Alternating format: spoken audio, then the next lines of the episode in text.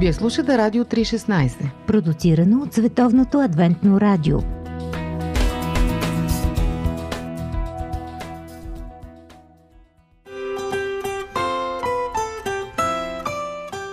По пантофи.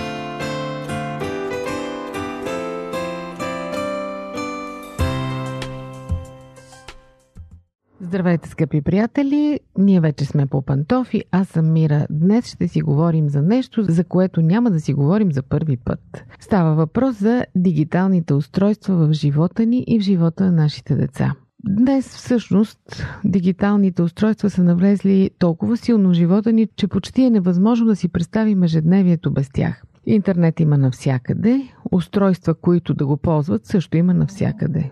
Всеки, който иска, може да си направи блог, дори някои могат да си направят видеоканали и всеки може да споделя каквото пожелая с останалите по света. Дори устройствата, които използваме, продължаваме по инерция да ги наричаме телефони, макар че те отдавна престанаха да бъдат само телефони.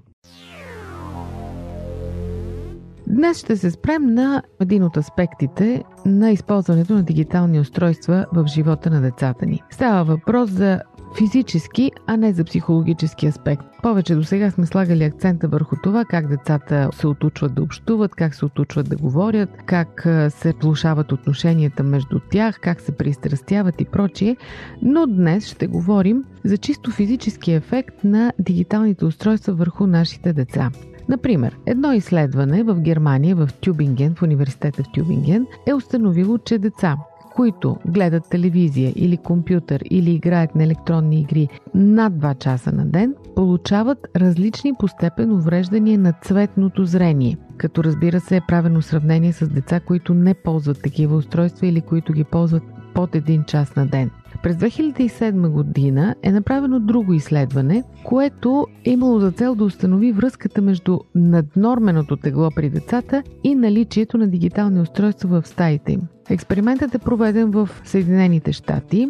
Включени са 523 деца, т.е. сериозна цифра. Половината от тях са ползвали дигитални устройства и са имали телевизори или компютри в стаите си. От тези деца 25% са оказали с затластяване. Разбира се, изследователите са имали предвид и други критерии, семейство, наследственост и така нататък и така нататък, но се оказало, че има пряка зависимост между наличието на дигитални устройства в стаите на децата, там където те спят, и техните хранителни навици и затластяването им. Университета в Холфърд направил друго изследване при деца на възраст между 5 и 7 години и след това на възраст между 9 и 11 години. Това, което се е търсило като резултат е да се установи връзката между рекламите за храна по телевизията и в интернет и приема на калории и индекса на телесната маса при децата. Оказало се, че рекламите на храна довеждат до свръхконсумация при всички деца. Вайнер и Кол на University College в Лондон стигат дори още по-далеч. Те откриват връзка между гледането на телевизия на 5 годишна възраст и индекса на телесната маса на 30 годишна възраст. Това проучване не може да бъде пренебрегнато с оглед на изключително висококачествената постановка и огромния брой участници. Наблюдавани са над 10 000 човека. И е установено, че гледането на телевизия в ранна възраст Ясно ви е, че хората, които днес са на 30 години, не са разполагали с дигитални устройства, когато са били на под 5, но се е установило, че гледането на телевизия в детска възраст е повлияло навиците на тези хора, които те са формирали в по-късен етап, което води до увеличаване на индекса на телесната маса. Изчислили са, че всеки час прекаран пред телевизора преди навършването на 5 годишна възраст увеличава риска от затластяване с 7%. За съжаление, България е сред водещите страни в Европа по нива на детско затластяване. По-възрастните от вас сигурно ще си спомнят, че някога в класовете винаги имаше по някое дебеличко дете, но то беше едно, най-много две. Децата му се подиграваха, то беше изключение. Сега влезте в който искате клас, в което искате българско училище. Децата в началното училище, поне половината имат изразен проблем с теглото. Навлизането на електронните учебници от интерактивен тип може би ще качи още повече процента на затластелите деца, защото дори те вече няма да си носят учебниците на училище, дори понякога няма да им се налага да ходят до училището. Ще могат да си го извършват ученето в леглото при нулева физическа активност. Разбира се, няма нужда сега тук да обясняваме, че мазнините в тялото не просто го загрузяват, а вредят сериозно на здравето му. Разбира се, говорим за излишните мазнини. Знаете, че по-късно се получават е, проблеми с хормоналния баланс, безсъние, промени в хранителните навици и така нататък. Една изключително тежка верига се отключва, която рано или късно води до метаболитен синдром и инсулинова резистентност. Има още един проблем, скъпи приятели, свързан с дигиталните устройства, освен чисто физическия. То е отношенията в семейството. Проучванията показват, че съвременните семейства прекарват една огромна част от свободното си време пред дигиталните устройства, смартфоните, таблетите и лаптопите си. Сега вече в семейството няма просто един компютър, който седи в хола и който му потрябва, отива и прави нещо на него. Всеки си има не по едно, а по няколко дигитални устройства. Те са в спалнята, в детската стая, навсякъде. Сякаш общуването между родители и деца е сведено до минимум и родители и деца по-често си текстват по месенджера или по WhatsApp или по Viber, отколкото да седнат и да си говорят. Мъчно ми е да го кажа, но дори християнските семейства, където по принцип общуването е издигнато в култ, дори там вече тази епидемия навлиза. Родителите са все по-заети с смартфоните си и все по-малко време отделят на децата си. Няма да говорим сега за пренебрегване на нуждите и така нататък, говорим за чистото общуване. Липсват реални разговори, а това пречи на развитието на децата. Някога вечерянето беше, може би, единственото хранене през деня, през което цялото семейство се събираше и обсъждат деня, проблемите си, разговарят, смеят се, шегуват се и прочие. Сега, по време на вечеря, можете да видите как седнали са четири човека около масата, хранят се, разменят си само необходимите реплики от типа на подай ми солта, иди препечи още една филийка и така нататък. А иначе всеки е забил поглед в телефона до него, до чинията му и скролва ли скролва надолу.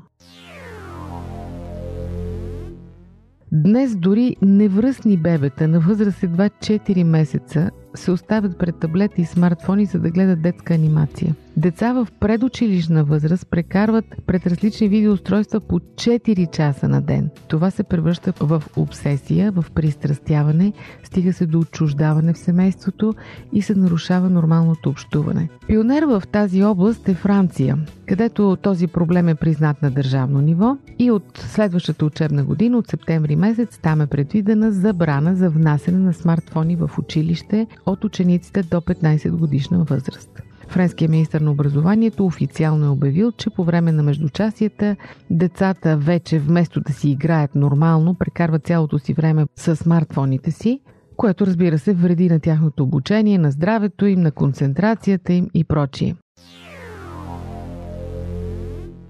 Иска ми се да ви припомня, скъпи приятели, един много важен текст в Библията. Той е записан в Второзаконие 6 глава. Там, преразказвам го, Мойсей заповядва на избрания Божий народ да прекарва време с децата си и през това време да ги учи на Божието Слово сутрин и вечер, в началото на деня, в края на деня и това да бъде тяхно основно задължение и отговорност.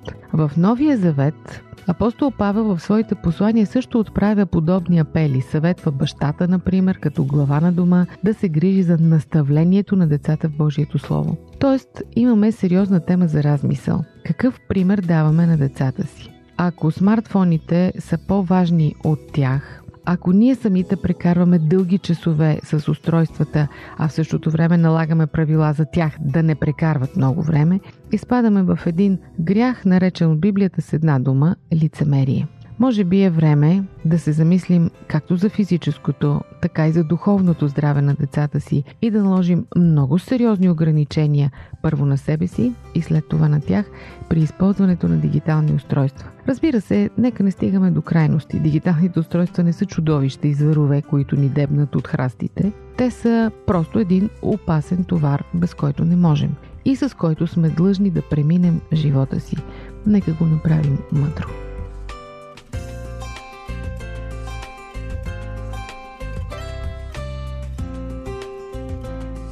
Това беше от мен днес по Пантофи. Надявам се, че ви беше интересно. Слушайте ни отново следващия път. Аз съм Мира. До чуване.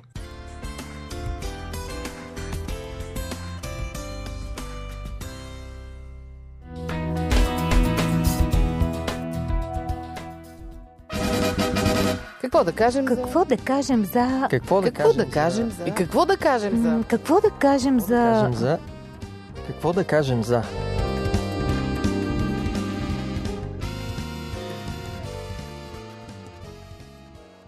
Здравейте, скъпи приятели! Какво да кажем за езика на омразата? Аз съм Мира, заедно с Ради, с Борис и с Боби. Днес си говорим за езика на омразата. Това е понятие, което сравнително наскоро навлезе в нашия речник. Може би до преди десетина години го нямаше, а днес вече дори е юридически термин. Повод е за съдебни дела, дори присъди. Сега в България дали има, не знам, но със сигурност по света има присъди, издадени за език на омразата. В същото време в България език на омразата е по-скоро така одобряван, макар и негласно. По-мъжкарско е да говориш с такъв език, да псуваш, да обиждаш хората, особено от мълцинства или пък хора с разни недъзи и така нататък. От друга страна обаче, езикът на омразата като понятие се ползва много ловко от разни политически и религиозни манипулатори. И под него знаменател те слагат всяко нещо, което не искат да чуят за себе си. Не ми се иска да влизаме сега в разни юридически дебри. По-скоро ще започнем с това вашата лична дефиниция за език на омраза. Моята идея е, че това е нещо, което е свързано с дискриминация и с негативни коментари по повод личност или група от хора. За мен е свързано с унижение достоинството на личността и коментар, който засяга личността, а не поведението. Защото тук всъщност става тънкия момент, в който се намества манипулация. Аз го свързвам с а, думичката трол. А, ти в интернет Ами, пространството. то се изтича и извън интернет пространството. То там тръгна. Това е дефиниция на отношения, когато се криеш така анонимно зад а, някаква фасада. Включително може да е някаква маска политическа, може да е някаква, някакво добро мнение на хората за теб. И зад тази фасада всъщност атакуваш другите по некоректен начин. Атакуваш човека, не каузата, не тезата, не, не това, което се опитваш да оборваш. Насаждаш омраза и гледаш сир. А не може ли език на омраз да бъде насочен и към кауза, към дела на човек? Също да бъде език на омраза. Да, има го, ма като че ли повече, сега поне по дефиницията, която дават там от съвета на Европа е реч, която оправдава расовата ненавист, ксенофобията и така нататък. Да, защото аз съм го срещал и за определени кази, определени действия, които влизат в противоречие с разбиранията на някой друг. Тогава не е просто към конкретна личност, а е насочена към делата. Добре, да, ма ти ако кажеш, че нещо не ти харесва, да речем, ти защитаваш някаква кауза, аз казвам тази кауза, аз не я одобрявам, това е език на омразата ли вече? А зависи и от начина по който го кажеш. Когато има изразен силно негативен елемент и липса на желание да разбереш каузата или делото на другия, тогава за мен е език на омраз. Тук има и нещо такова, че може да бъде свързано с а, изкуствено конструиран термин. Ти самата каза, че преди ние не сме използвали Точно това, това словосъчетание, да. Така че общо взето, нали, понякога се стига до там, че ти не можеш да изразиш собствено мнение, особено нали, ако имаш християнски убеждения на Запад, това става голям проблем. Да. Защото с твоите лични убеждения ти ще накърниш някакви малцинствени групи. Малко не мога да си обясня точно с какво ги накърняваш, когато заявяваш своя позиция. Но се ползва по този начин. Аз затова казах, че много често с езика на омраза се спекулира. Защото, да кажем, един циганин е откраднал нещо и те го хванали и почват да го бият, примерно. И те казват, това е расова дискриминация, това е език на омраза, а всъщност е крадец. Да. Нали? Погледнато чисто буквално. В тази връзка един пример. А, когато си така, прилагах практиката като учител, а, дадох един пример, който си е така класика. Библията, дето пише, може ли леопард да промени пастродите си и етиопянин кожата си. Тоест, аз не казах етиопянин, казах черен човек да стане бял. Нали? И веднага ония наскачаха, Че това е расова а, че това е расова дискриминация, що не съм бил казал бял да стане черен, ами черен да стане бял и разни е такива. Викам, «О, къде сте тръгнали? Добре, де, вие употребявате ли език на омраза? В интернет, примерно. Знам ли? То, и аз за себе си се Аз замислих. мисля, че всеки се изкушава да използва омразата като едно чувство и усещане вътре в себе си, което да го изрази по един или по друг начин. Да й даде воля обаче. Да. Аз може да не съм съгласен с нещо и да съм против нещо, но когато го израза по един балансиран начин, това вече не е език на омразата. Да, ама от срещния може да каже, това е език на омраза. Щом не си съгласен с мене, Да, тук вече навлизаме в идеята, която сподели Ради. Че не винаги моите убеждения са език на омраза. Това си мои убеждения. Абе, малко е засукано тук, защото примерно имаше една идея, която съвсем сериозно Комисията по култура към съвета на Европа взеха специално решение за редактиране на детските приказки. Класическите детски приказки и книжки там. Едното, което аз запомних, защото те бяха много, беше да се пренапише Пипи дългото чорапче. Защото Пипи дългото чорапче казва, че баща е негърски крал. и сега това била грозна дума, не можел. Вие какво мислите? Това е литература. как ще редактираме? Ами тук се опира до това, че езика на омразата почва много силно да се обвързва с политкоректността. И оттам вече се стига не само до цензура, ами и до автоцензура. Особено, нали, в западните страни, понеже скоро водих такъв разговор, казва, че това е голям проблем. Защото ти само да изразиш мнение, веднага си притиснат и атакуван и уязвим. И в същото време, за да бъдеш прият, ти започваш да се автоцензурираш, за да не кажеш нещо подобно като негър. А или някоя друга такава лоша дума. Стига се до новоговор. да. Ами имаше сега скоро един Оруел. пример с нов а, филм, който излезе. Исторически филм английски, в който показват Лондон от 1830 и някоя година. И две трети от минувачите по улиците в този исторически филм в Лондон са негри. Което е абсурд, което е исторически невярно, защото по това време просто не са живели толкова там, но казват, че така е политически коректно, защото иначе те ще се почувстват пренебрегнати. Ето още един пример. А, Стоим на тротуара пред църквата и си говорим. А, Минават хора от най-различни раси, религии, народности. В църквата има около 25 държави, представители на 25 държави. И някой от българите се изцепва и казва, той е негър. И аз му го казвам, Внимавай. «К- кажи чернокош. Като кажеш негър, той те разбира и разбира нещо лошо. Да, тази дума е... За тази дума да те арестуват в Канада.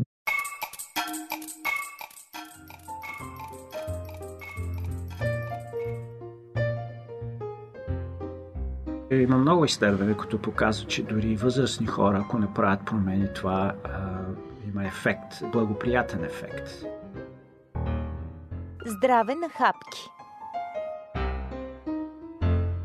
Понякога е трудно даже да си подбираш думите. Да, аз затова е, ми, ми е интересно, мога ли без да искам да употребявам такъв език? Според мен всеки го прави.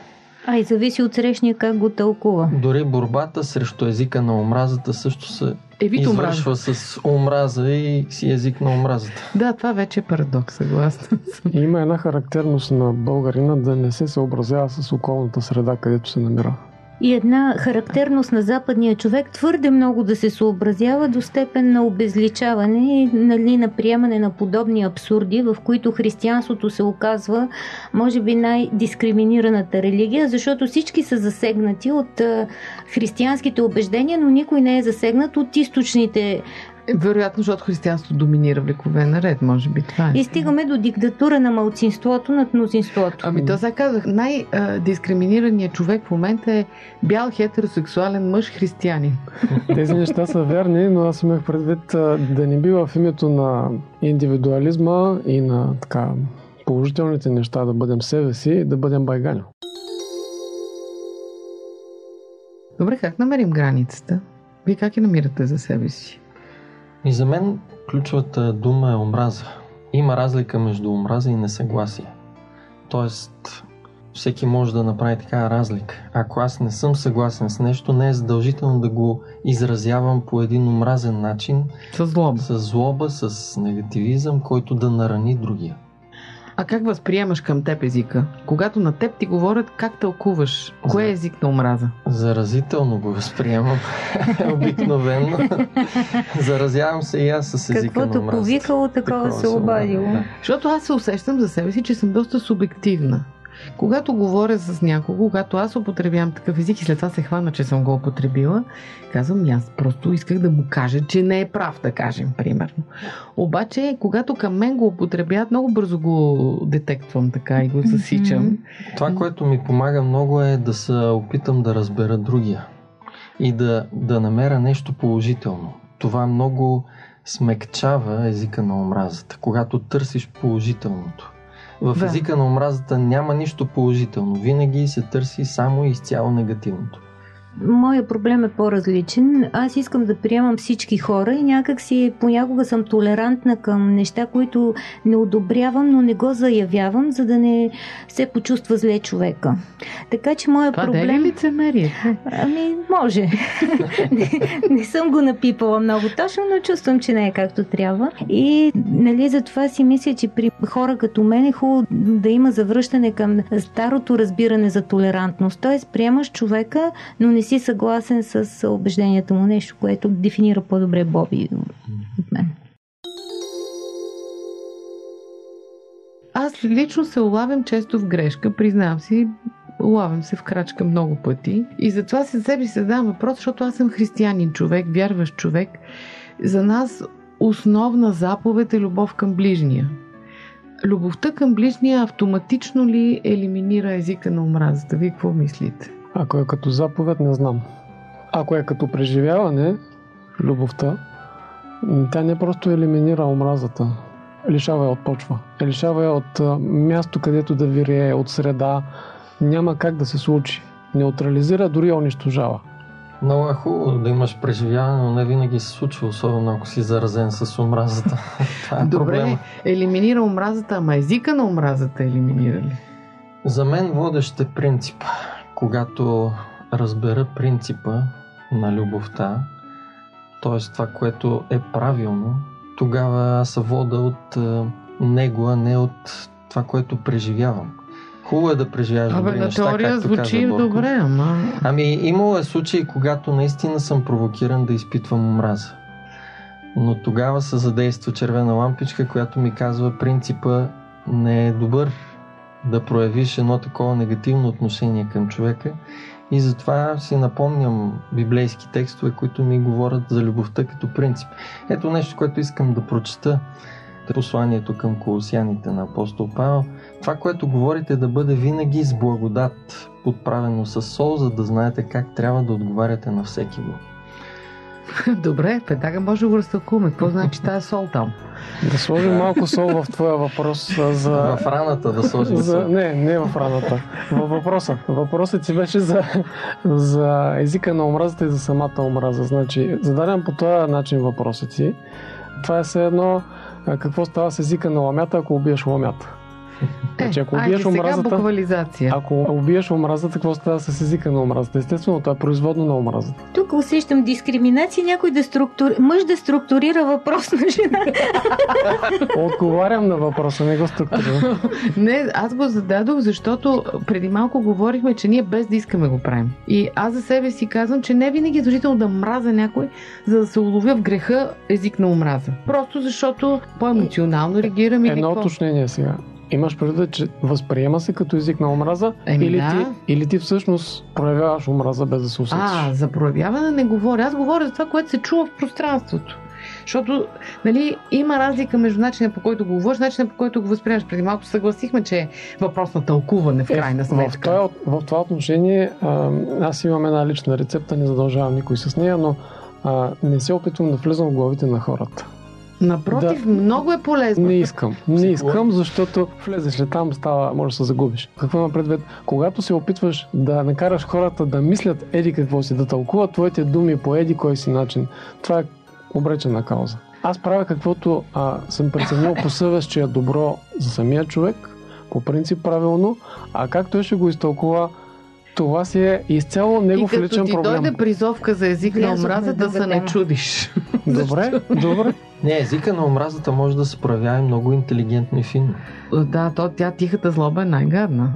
Има чисто практично това като факт, че езика на омразата може да убива истински, защото има случаи в интернет, когато се публикува, особено Да. на тинейджери, някаква такава Интимна тайна. ин- интимна тайна и се започва едно хейтване.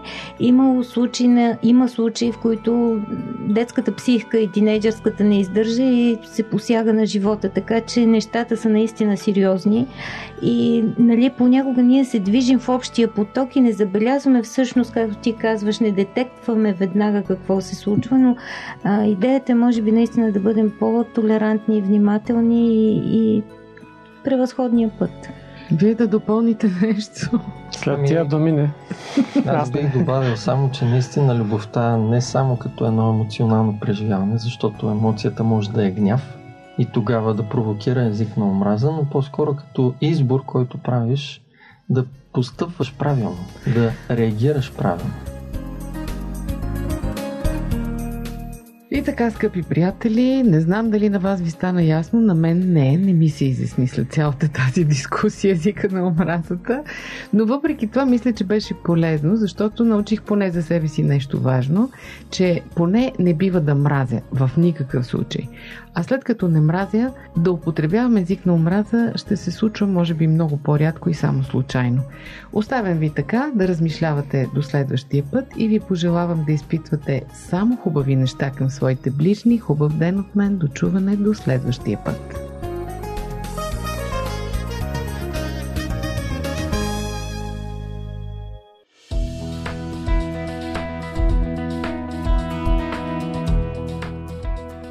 Вие слушахте Радио 316. Сайт 3-16.bg